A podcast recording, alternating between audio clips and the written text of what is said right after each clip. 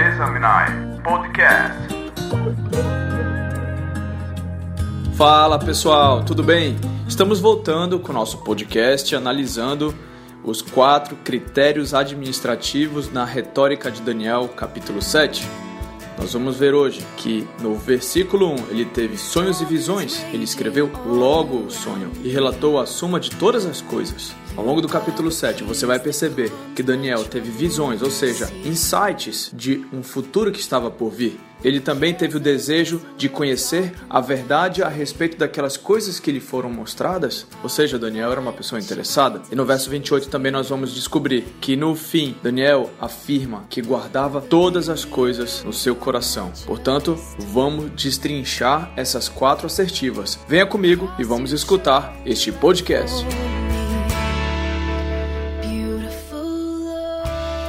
Pois é, pessoal, vamos ver então aqui essas lições do capítulo sete para o homem contemporâneo, para você e para mim. Vamos começar então analisando o livro de Provérbios, capítulo dezenove, verso dois, que fala que não é bom ter zelo sem conhecimento.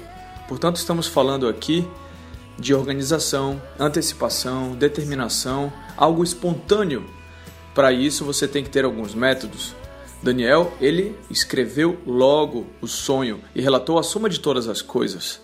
Portanto, você precisa ter autoconhecimento, você precisa arregaçar as mangas, identificar seu equilíbrio financeiro, você precisa se antecipar aos fatos. Não espere acontecer ou espere com as, as soluções imediatas, tome atitude. Vale lembrar que Daniel ele foi um governador, um primeiro-ministro, e para ele estar nesse cargo, os seus, seus serviços tinham elevado grau de excelência. Não foi à toa que ele ficou tantas décadas no posto.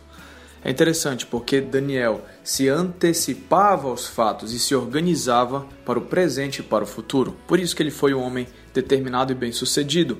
Mas também, nas finanças pessoais, é preciso você se antecipar aos fatos e agir muito rápido, ainda mais no século vinte e um.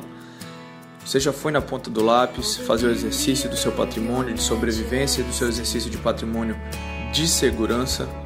Lembre-se da Bíblia quando ela nos dá a lição das, dos sete anos de vacas gordas e dos sete anos de vacas magras. Você tem que estar preparado. Então faça o exercício de analisar as suas receitas e as suas despesas. O que você gasta com habitação, com saúde, com transporte, com educação, com lazer, com seus gastos pessoais. Você tem que ir para a ponta do lápis. Crie também um fundo emergencial, aquele fundo de eventos futuros, pode ser de cinco por cento a sete por cento do que você tem de receita. Uma outra dica vale para você adotar planilhas de controle de gastos mensais. Você vai encontrar em qualquer lugar na internet, procure sites com link de simuladores que podem te auxiliar nessas ferramentas para você se organizar financeiramente. Eu tenho aqui algumas dicas para você se organizar. Não se planeje para a aposentadoria, e sim para a sua independência financeira. Converse com especialistas, tenha uma vida equilibrada, não vá na onda consumista, onde que você tem que ter o melhor celular, você tem que ter o melhor carro, a melhor roupa. Não, você não precisa, tenha uma vida mais simples, uma vida regrada. Coloque sua família em primeiro lugar, ou seja, em primeiro lugar depois de Deus. Doe, ajude o próximo. Seja um bom mordomo com as oportunidades que você tem tido hoje. Tem muitas pessoas que gostariam de ter a vida que você tem. Pense nisso. Sempre faça um feedback com as pessoas que estão ao seu redor e faça um checklist anual do seu orçamento. E agora nós vamos pegar o gancho do capítulo sete que fala sobre as visões, né? Sobre os insights ou aquelas revelações que Deus deu para Daniel. Mas a gente vai pegar o gancho para vislumbrar cenários. E quando a gente fala de alguém visionário, a gente não está falando de alguém que tem por formação administração, economia, gestão estratégica. Não. Você pode ser um visionário em qualquer ramificação do seu trabalho. Você pode ser um advogado, um médico, um jurista, qualquer, um magistrado, qualquer coisa. Você pode fazer uma revolução empreendedora. Provérbios dezesseis, vinte e seis diz que o apetite do trabalhador trabalha por ele e a sua boca o impulsiona. Portanto, você tem que colher informações, você tem que estudar sobre sobre possíveis cenários futuros, que opções você vai tomar, que trajetória você vai seguir.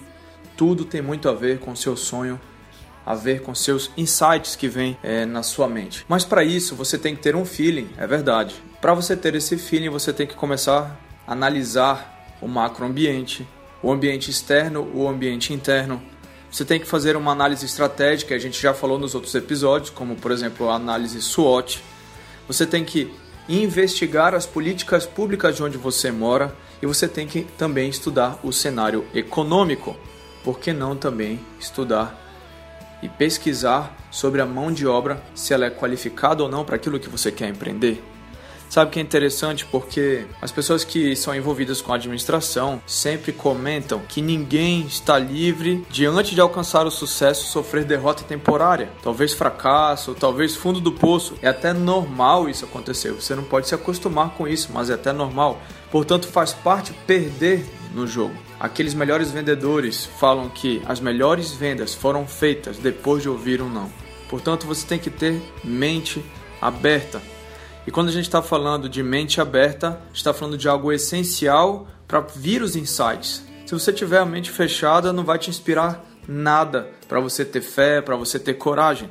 É só a gente lembrar das pessoas que tiveram mente aberta, como Beethoven, Abraham Lincoln, Thomas Edison, escravos nos Estados Unidos que viraram grandes homens no Brasil, na Europa, na África. Enfim, pessoas que tiveram mente aberta. aberta, alcançaram, galgaram lugares melhores. Você tem que ter imaginação criativa. Diz que o ser humano é capaz de criar tudo aquilo que pode imaginar. Onde existe vontade, existe um caminho. Portanto, mantenha sua mente sempre ocupada com um propósito definido e apoiado com um bom planejamento. Se organize, amigo. Não custa nada se organizar e planejar.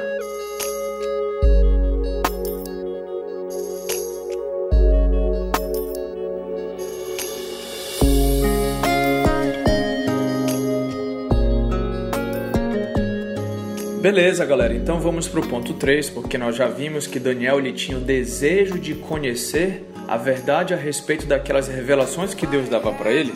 Portanto, estamos falando aqui de profundidade, de estudo com afinco, de deixar de ouvir o que os outros falam e você agir, você buscar. Então, estudar te condiciona, melhora as tuas faculdades mentais. E aquela pessoa que é insistente, ela não repete só uma vez, não. Ela repete duas, três, quatro vezes. Salomão dá uma dica pra gente em Provérbios. Vamos ver aqui em Provérbios dezesseis, dezesseis, que diz que melhor é adquirir sabedoria do que o ouro. É mais excelente adquirir a prudência do que a prata. O preguiçoso deseja e nada alcança, mas os diligentes têm satisfeitos os seus desejos. Portanto, gente, você tem que aliar o seu estudo com a prática. Claro, se for possível. Se não, já estudar já te ajuda bastante. Porque talvez ali você vai ter um insight para encontrar uma nova ideia, um novo produto, uma nova forma de agir.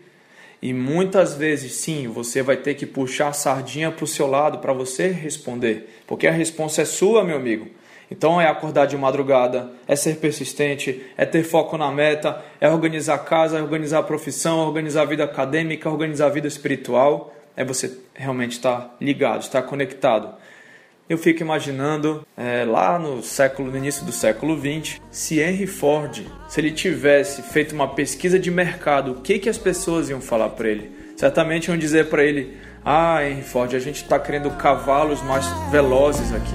Os cavalos são muito devagares, a gente queria cavalos que andassem a sessenta por hora. Não, ele foi diferente, ele puxou a sardinha para o lado dele e inventou o modelo T da linha Ford. Você já conhece. Então, gente, tome cuidado, uma outra observação, porque quem está remando não tem tempo para balançar o barco.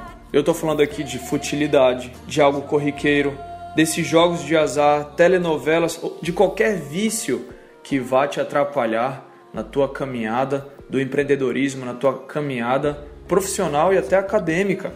Às vezes tem pessoas que se atrapalham ou se confundem até no meio esportivo, até no meio do exercício físico, do cuidado do corpo, ficam tão viciadas em cuidar do corpo que esquecem do alvo principal. Então fica a nossa reflexão número três aqui.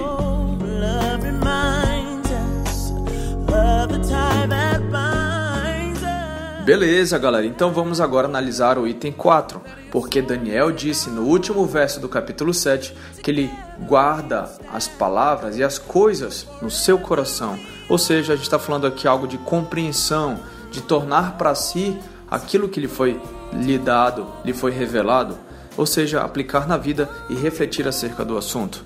A gente tem que tomar muito cuidado, gente, porque esse é um assunto muito sério. Qualidade das informações são importantíssimos. Com que forma, com que qualidade você tem guardado essas informações? Tem sido de forma foita? Tem sido de forma superficial? Você é daqueles que acha que já sabe de tudo, que já estudou aquilo, não precisa ler mais? Sempre é preciso fazer uma reciclagem. Um outro ponto, você precisa verificar a procedência da sua informação. Claro, sempre tem dois lados, investigue. Quer ver um exemplo? Se você lê hoje a Bíblia e ler ela daqui a um mês, você vai perceber que encontrará lições diferentes e importantes no mesmo verso. Portanto, para a administração também vale. Estude sempre. Recicle sempre. Então, na administração, quanto mais dados, mais informações, melhor. Você tem que ter um H D externo, que é a sua mente. Nunca tenha uma memória RAM defasada. Procure sempre ter uma mente aberta e sempre livre para poder escutar novas oportunidades que possam surgir para você. E olha só, parece clichê, mas aquilo que você está colocando na sua mente, no seu H D, vai representar o seu eu nas próximas horas, nos próximos dias, nos próximos anos, nas próximas décadas. Então, gente, cuidado com lixo virtual, com notícias sensacionalistas, com músicas deploráveis, locais que não são dignos da presença de uma pessoa cristã, de alguém diferenciado como você. E você vai lembrar muito da história de Daniel, porque ele era diferenciado, não participava das festas que os, os reis promoviam, e nem ele estava desesperado por fome pelas finas iguarias do rei. Ele era uma pessoa que cuidava bem da mente dele e tinha um domínio próprio.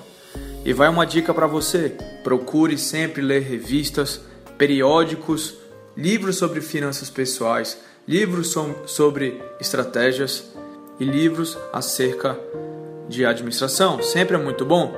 Leia, estude, se aprofunde, especialize-se na sua área acadêmica. Você é um diferenciado por Deus. Portanto, você tem que agir como um diferenciado por Deus. Diz um pensamento de Saluste, e ele é assim: o renome que as riquezas ou a beleza conferem é efêmero e frágil.